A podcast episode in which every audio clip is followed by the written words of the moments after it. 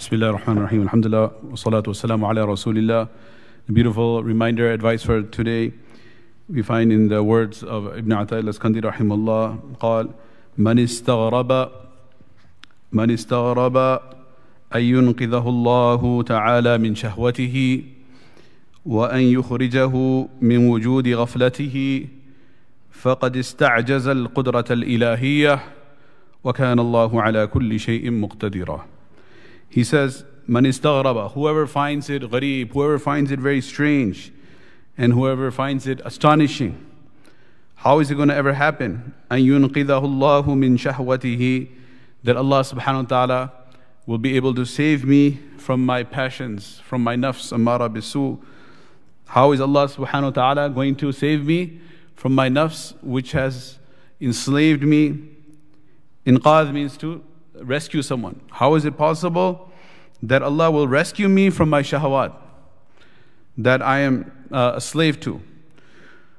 وأن يخرجه من وجود غفلته How is it possible for Allah to yank me out, to free me from the state of heedlessness and ghafla that I am in? The one who finds it strange for Allah, the one who finds it astonishing, mm, he is guilty of a major crime. What is a crime? فقد استعجز القدرة الإلهية He has deemed the divine power of Allah subhanahu wa ta'ala to be weak. He has made it, he has considered it difficult for Allah. And then he ends the quote by reciting the ayah, وَكَانَ اللَّهُ عَلَى كُلِّ شَيْءٍ مُقْتَدِرًا Whereas Allah subhanahu wa ta'ala has the ultimate power to do anything, to do everything, whenever He wishes. So subhanallah, these words should give us so much hope. And this should destroy the waswasa of shaitan. Sometimes, like in these blessed days and nights, a particular words of the Quran, particular kalimat of the Quran, particular advice of any of our scholars, or particular experience we have when we go for Hajj or Umrah, and we make a niyyah, we say Subhanallah, Sometimes it is through seeing some amal of someone that's very inspiring. You say, oh, you know, when you see a shaykh, when you see a, uh, a person who is a devoted wali of Allah, or maybe one day I could become like that. Maybe I can also become beloved of Allah subhanahu wa ta'ala. Then shaitan comes in and says, What are you dreaming about? What are you talking about? That's not going to happen to you. You can never reach that stage. You can never come out of your state of ghafla. Just, you know, stay at your own level. Don't dream too high. Don't aim too high. You're, you're going beyond your pay grade. This is beyond your level. Just stick to where you are. You're fine here.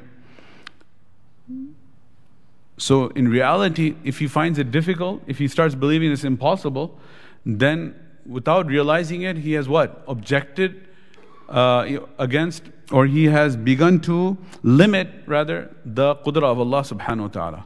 Is it impossible for Allah? Shaitan will try to lead us to believe it's impossible. Can never happen. The reality is, كان الله على كل شيء مقتدرا. Allah has the absolute ability to do whatever He wants. And uh, this is an amazing uh, study of its own, right from the beginning. Of course, the Anbiya were never committing any sins, but right from the Anbiya onwards down. Because Anbiya, what is our aqidah? Anbiya were ma'sumun an al wal kabair qabla al-nabuwati wa ba'daha. The Anbiya were divinely protected from major and minor sins prior to and post prophethood. But besides the Anbiya, right from the Sahaba down, how many of them were major sinners? Starting off with shirk itself, inna shirka la dhulman azim. And the most famous example is the one who had the intention to what? Na'udhu billah, na'udhu billah, assassinate Rasulullah sallallahu alayhi wasallam. And what happens? He becomes the man, لو كان بعدي نبيا لكان عمر. If there would be a Nabi after me, it would have been Umar. And in al-hikmah تنطق من لسان عمر. Hikmah sprouts from the tongue of Umar. And subhanAllah, the second Khalifa of Islam, whose name is synonymous with adl and justice and bravery and shuja'ah, أشدهم في أمر الله Umar, etc., etc. But he was on the path to assassinate, na'udhu billah, na'udhu billah, Rasulullah sallallahu alayhi wasallam. And from there onwards, the many Sahaba, then awliya, then ulama, then mashayikh, all throughout the centuries, the Salaf Salihin, uh, there are many of them who had very, um, how should I say, colorful pasts. But then what happened? Allah subhanahu wa ta'ala accepted them. So Allah subhanahu wa ta'ala can definitely accept us. Let us never limit the qudra power of Allah subhanahu wa ta'ala.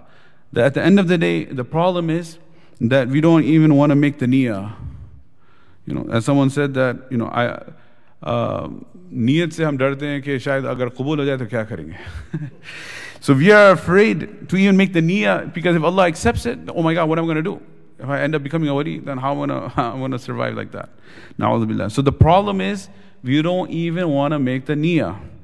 We don't even want to make the intention. So at least let's start off by making intention. Because nobody can become a nabi, nobody can become a sahabi.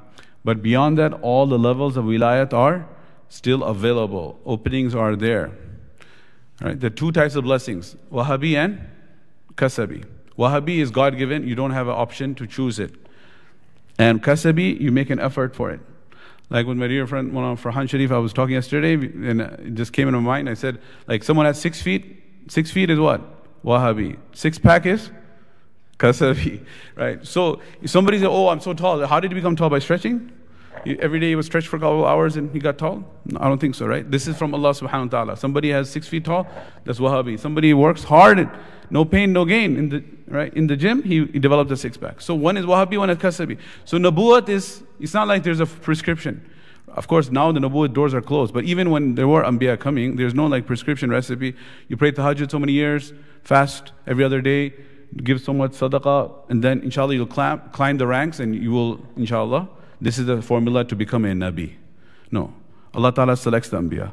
But beyond the Nubuwwat and beyond the fadl of being a Sahabi or Tabi'i, the doors of the Wilayat are open. There's no restriction that somebody cannot become a Junaid Baghdadi today and our sister cannot become Rabia Basriya till today. It's possible and in the future it's possible because Allah is still the same. And this is based on your kasab, on how much effort you make. So we can make the niyyah. At least let's make the niyyah that inshallah, why not make the niyyah that we will become the awliya of Allah? Ala inna awliya Allah la khawfun alayhim wa lahum yahzanun. Make the niyyah we will become the wali before Eid. Do the i'tikaf, and make the niyyah, make effort, make dua. If not now, before we die, that we, Allah Ta'ala grants us the wilayah. Let us at least make the niyyah and not limit the qudra of Allah subhanahu wa ta'ala. When shaitan tells us, no, it can't happen, then say, la hawla wa la quwwata إلا بالله العلي العظيم. May Allah subhanahu wa ta'ala grant us علو الهمة. صلاح الأمة في علو الهمة.